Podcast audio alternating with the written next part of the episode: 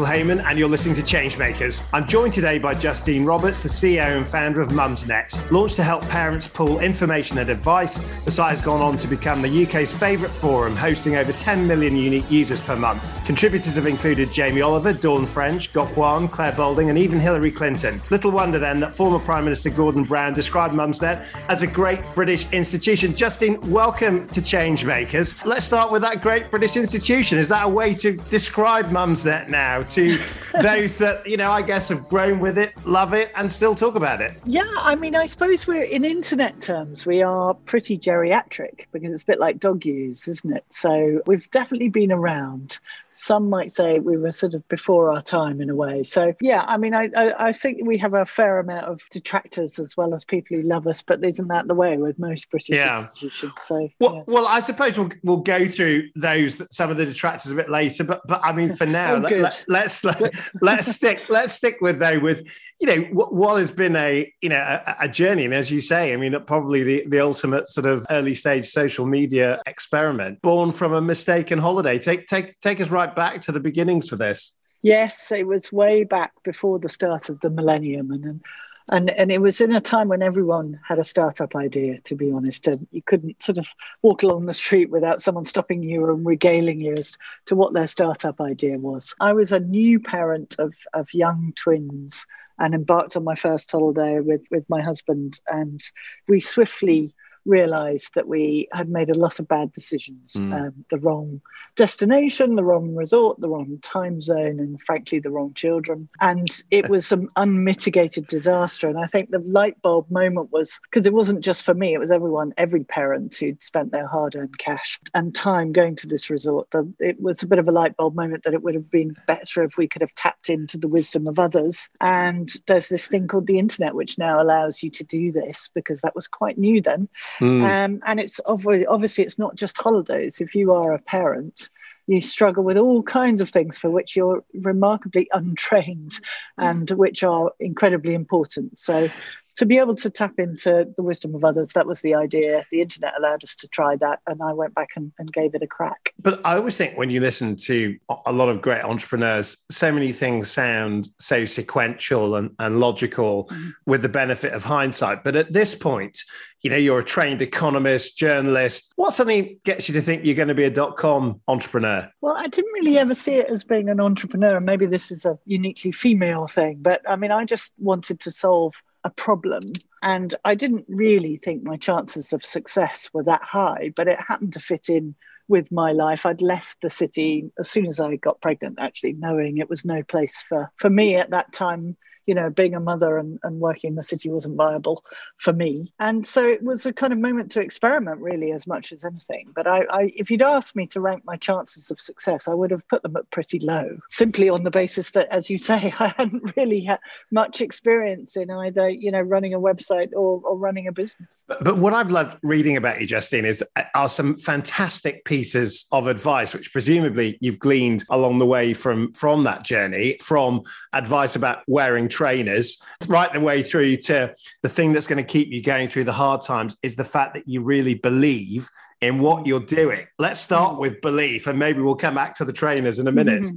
Yeah, I mean, I think I was solving a need, and the need was essentially mine. I, I was a, you know, a completely untrained parent of quite demanding premature twins. And I had lots and lots of questions. So I started a website partly to fulfill my own need. And there were, you know, it was questions, but also, you know, isolation, loneliness, just being able to tap into like-minded souls and people who'd been there and done that and realize that much of much of parenting is really only a phase.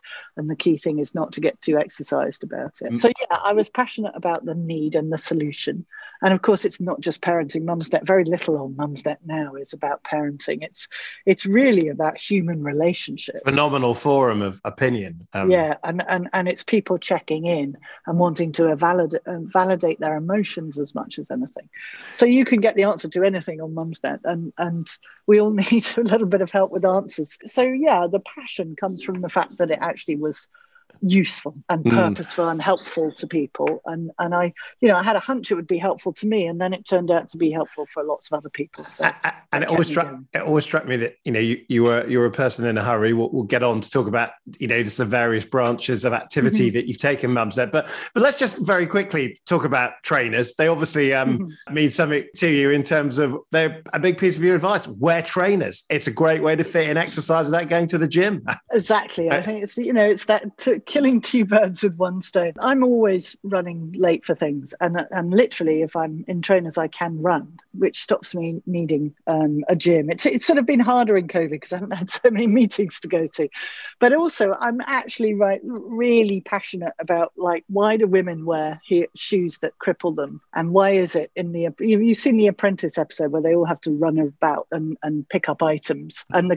the women are all in these massive high heels tottering around, being much less effective at that task and yet they still do it and they're probably getting bunions as well. So mm. you know it's it's a it's not just about efficiency it's also about a, a, statement about why we why as women we do ridiculous things because we're told you know that they they're conforming and make us look beautiful. So there we go. it's a bit you, political as well. do you think well i suppose i mean just keeping it a little bit political and i mean do you think mumsnet has played a role in in moving the stereotypes often associated with with parenthood along do you think? Um, i do think so. I remember we once we got asked to i think it was 2008 to send uh, one of our contributors to the g8 conference as a blogger and she was really um, learned and had a PhD in the environmental studies and all kinds of things.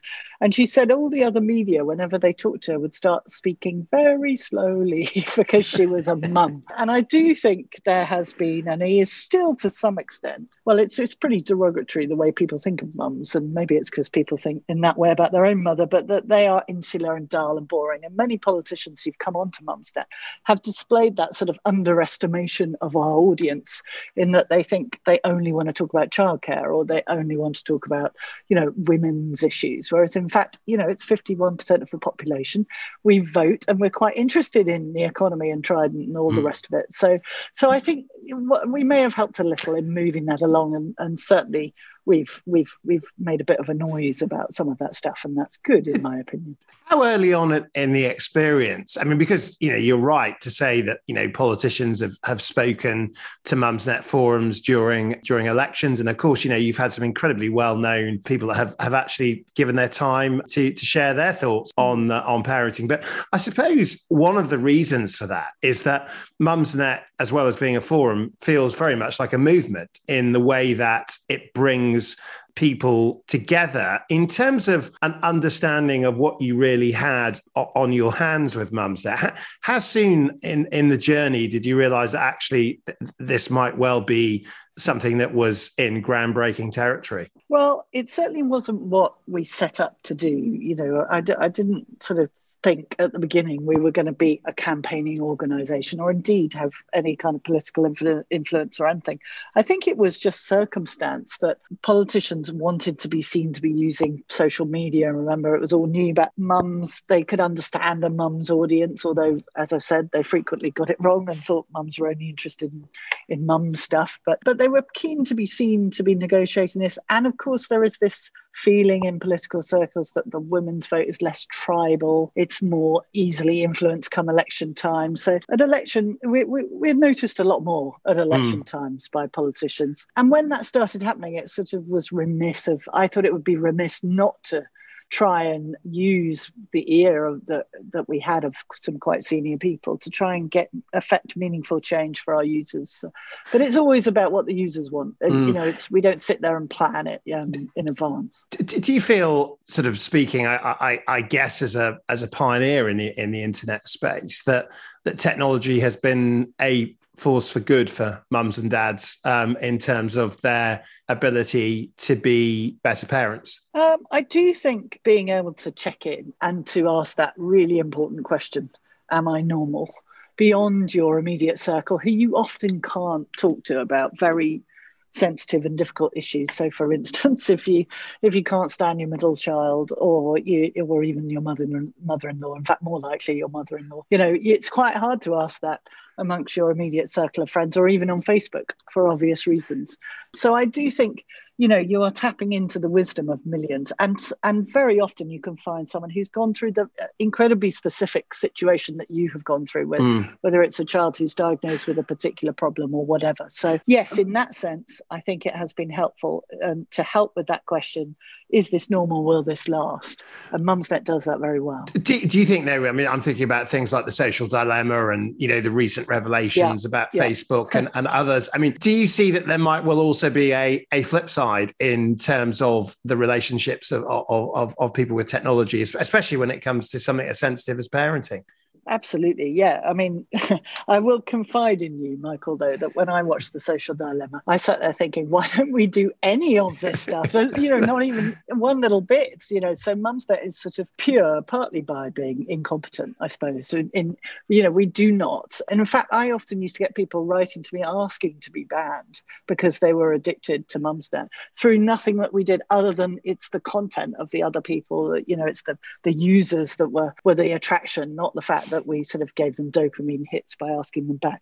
But I do think, I mean, in a in a broader sense, the internet has presented massive challenges for parents because mm. I think we are one big experiment, one big guinea pig generation of our kids, you know, being absolutely immersed and addicted to this thing, which has many benefits, but also potentially many difficulties in terms of mental health and the rest of it. So I'm not blind to the fact that um, you are exposed to a lot of people who speak their mind sometimes quite bluntly on Mumsnet. Mm. Um, mm. And we ask people to be civil and we try our best to to moderate for that. But sometimes even hearing the truth is quite difficult for people. And I wonder, I mean, just moving on to the experience of, of parenting in a pandemic. I mean, the number one podcast during the pandemic was Rob Beckett and Josh, Josh Widdicombe's Lockdown Parenting Hell. In terms of the, the lockdown experience for parents, but also as a platform and business builder, uh, how's that been, do you think? I think for, well, first of all, for our audience who are 90% mothers, I think it was, you know, incredibly tough. And we had this thing called a swearometer where we, we, we, we map the number of times people swear on Mumsnet, and and it had these incredible peaks whenever you know the school closures were announced or whatever because parents were struggling and particularly mothers. All the evidence shows it's mothers who who really took on the bulk of the homeschooling. It's mothers who and in some ways it shone a light on the iniquity that still exists amongst parents in terms mm. of domestic duties and stuff like that. It was more than tough. I think it, you know, it's literally breaking for many people. And uh, 75% of our users admit to having mental health issues during the pandemic. I mean, that's enormous. And it's a similar number for their kids, by the way, as well. So really, really tough and particularly tough for mothers. And and yeah, on the business thing, I mean, very, well, we're a business that's funded largely by advertising, and advertising, you know, took an immediate hit, so it was tough too. Mm. But uh, but we'd also, having said that, we did we certainly, you know, picked up active users and, and people use Mumsnet quite a lot more. So so it wasn't, you know, we, we made it through, put it like that. But some of our users had it really tough. I mean, I, I, and I, I think that, you know, the ledger in terms of the downsides of, of, of this domestic violence, you know, just the inequity of, of roles and responsibilities, the difficulties. Does anything from that, that very difficult period come out of this that gives you any sense of positivity that actually the experience of parenting might might actually change because of this or is this just a kind of you know sort of another day in the life of a planet with a lot of problems um, no i think there are some very tangible um, opportunities and benefits first of all flexible working was the number one ask for our users who who largely were grappling with the bulk of, of parenting responsibility and trying to sort of work full time. The number one ask was, you know, can we can we work flexibly? And I don't just mean fewer hours. I don't just mean part time. I mean being able to work from home. Being able to work from home so you can be there for school pickup or be there for kids' tea is immense and I don't think that will change. I mean, I, you know, we may we may sort of gradually go back to a bit more office time, but I, I don't think we will ever lose the flexibility mm. and the mm. ability for people to do Zooms, right, and do conduct business in a different way. So I think that's a plus for sure.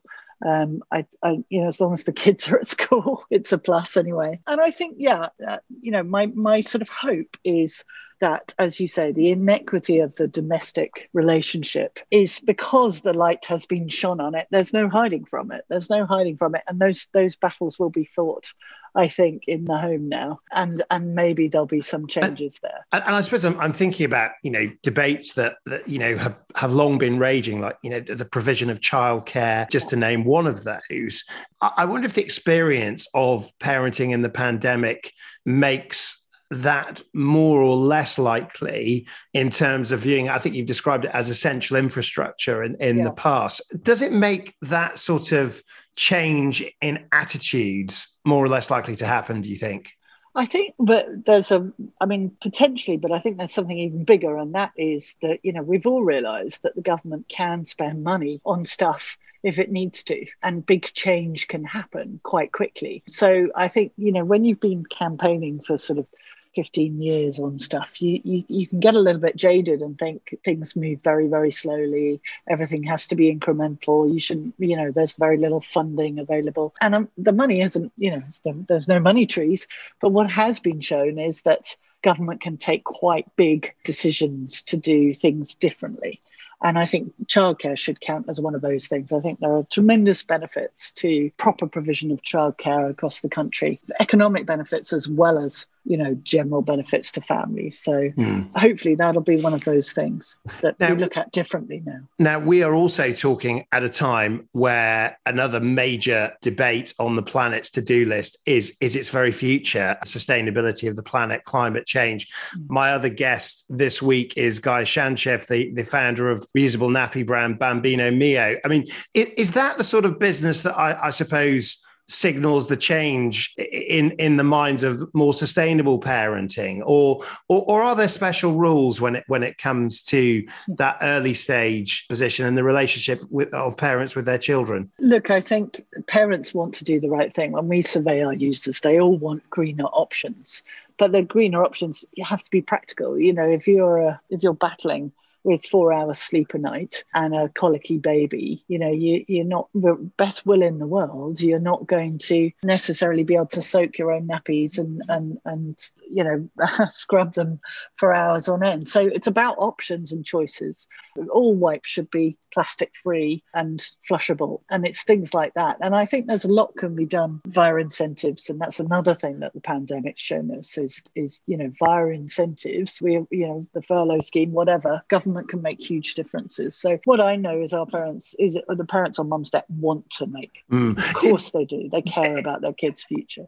And, and is that is that can you actually chart that change? Do you get do you get a sense that the conversation has shifted in terms of what in terms of what, what people are talking about. Tell us a little bit. Of, can you give us an example, for example, in, in terms of what, what, when you say definitely, what, what's going through your mind? Well, we we, we have a kind of ability to sort of check check the mention of different words and and, and understanding of, of different conversations via natural language processing to see that issues just are becoming these kind of issues are just talked about way more than they used to be not surprisingly. So it's quite a good barometer mums mumsnet actually of the way parents are thinking about things but by tracking language over time mm. and there's some quite interesting things we can do so yeah without question this is top of the agenda and so it should be right. It should have been top of the agenda some time ago. Mm. I mean, I mean you, are tracking language and tracking, I guess, speech, and and and indeed, you are a very strong advocate for free speech on Mumsnet. Now, obviously, one of the areas that I think you'd probably agree has become quite a contested area has been the issue of transgender issues, and indeed, I, I interviewed a recent guest, Anil Sebastian, a non-binary artist. They said that the trans narrative has always been either erased, mistold, or, or weaponized. Um, I mean,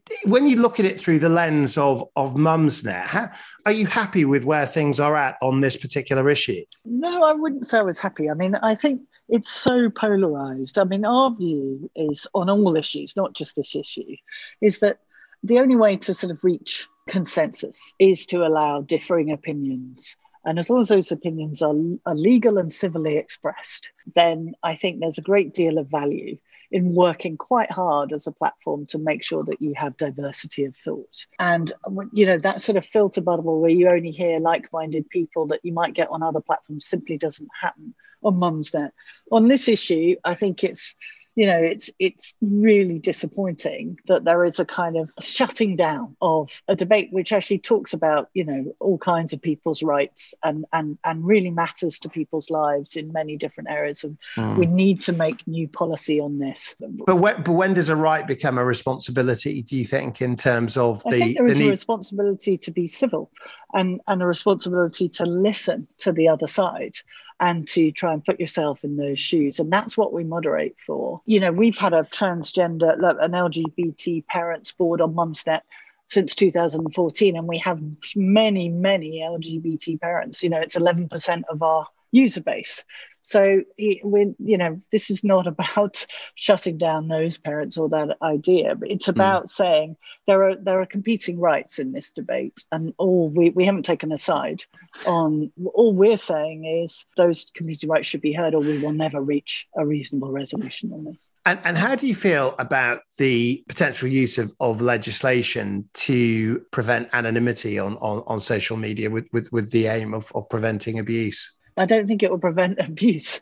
So, I mean, I would argue that one of the reasons Mumsnet has been around for 20 years is because it's a remarkably civilized space on the web where largely people are going out of their way to help each other. And yet our users are anonymous. So, I don't think, number one, anonymity necessarily leads to abuse. I totally understand the argument that if, you know, someone's pissed off, they're probably going to more able to say what they think anonymously on the web than they would face to face. You sound like Greta Thunberg using that phrase uh, there, Justine. she's, she's on an interview. No, don't worry, go on. I'm only um, joking. I totally get that. But there are also, you know, we shouldn't forget the massive benefits to anonymity. You know, as the Mumsnet's incredibly useful. The reason people use it more than anything is they get answers to their really deep felt problems.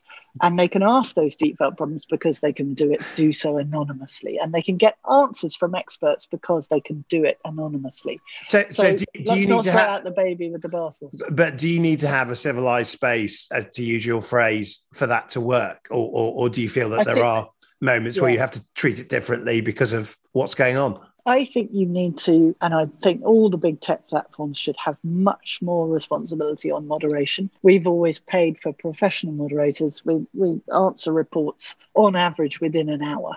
I've written to Twitter before about stuff that's gone on Twitter, it's, and it's a week before I've got a response. I think the big platforms have shown no responsibility because it's easier for them to say, we're a dumb pipe, it's nothing to do with us. And that's not acceptable anymore because without some values and some purpose and, and actually living those values and moderating for those values, then it does sink to the lowest common mm. denominator. I'm thinking, Justine, as we speak, I mean, if I could wave a magic wand and take you back to that holiday from hell in terms of everything that we've gone on to discuss in this interview, which started with a, a forum for mums, then a forum for parents, then a forum for grands and grand, granddads as well. All the things that you've you've looked at. If I was able to sort of give you a chance to sort of, you know, make some course corrections during hmm. that, are, are you happy with the choices you made or are there things you wish you'd, you'd done a bit differently? Oh my god, there's things I wish I'd done differently like every day. every day. What's the um, big one? I mean, well, it depends what you mean. From a from a business sense, I mean, when we started, uh, really about six months after launch, the dot com bubble burst, and there was no money anymore. Everyone thought the internet was over, and and it was like that. Never catch years. on yeah, six barren years of basically no business model, out of a back bedroom, no revenue, no salaries. And I think that scarred me quite a lot. And so when the sort of world turned a bit and Twitter and Facebook came along and there was investment coming and all that kind of stuff, I think I was probably a bit slow and a bit cautious. Mm. Um, so, so from a business point of view, I think I, you know, I think that was interesting. I, I, I was stuck in my. So you uh, might have gone faster. Framework. You think? I should have. We should have gone faster. Yeah, we should have. We should have invested more in technology and and the you know the platform was allowed to get a bit sort of dodgy and ropey and old fashioned. And that's all my responsibility. So those are sort of business mistakes. Uh, you know, loads of, I've grown up so much um, from a sort of individual, though, you know, just how I, I work with people and treat people. I think, you know, you, you're a founder, you do everything yourself, you're used to doing everything yourself, you're not used to delegating, you're not used to trusting. Has, um, has, it changed your, your view about being a mum? Has, did, did, did the actual experience move, move your thinking a lot? I think I would have. I think parents make often make better employees because they've had to you know, learn negotiation skills, learn patience, all that kind of stuff. But actually, I think I would have made a better parent if I'd gone through my Mumsnet journey first and learned a bit about well, I don't know, you know, sort of being a responsible human being and, and leading a, a team and all that kind of stuff. Well, well, I've saved my favorite Justine wisdom quote for the end because the one that I read that I really enjoyed was embrace the chaos. Oh, yes. Tell us a little bit about that and how, how might you turn that into an advice piece? Well, I think you're, you know, you're very good, Michael, because you haven't asked me that usual question, which I get asked, which is how do you balance work uh, and life? Um, um, is this the answer? yeah, um, and and it is the answer to that question. It is a question that men often don't get asked, even though they have children. But anyway, you're you're very good because you haven't asked it. But but I think if you you know if you're gonna basically, in my case, have far too many children and have a and run your own business which means you'll kind of have to be on 24 7 then you have to understand that uh, you have to have very very low standards in some respects so for me it was about you know working out what was really important to me and letting everything else slide mm. um, I, and not trying to be a perfectionist and not trying to yeah not trying to sort of be in control of everything I, I, I read that and I loved it because I just thought that possibly has been one of the big things in my life that I've learned as well, which is that at the end of the day, we try and have everything beautifully organized and manicured, but actually there's so much chaos. And yeah. if you can embrace it, you can work with it, I think. Yes, or, or, I think embrace, but that partly that means ignore.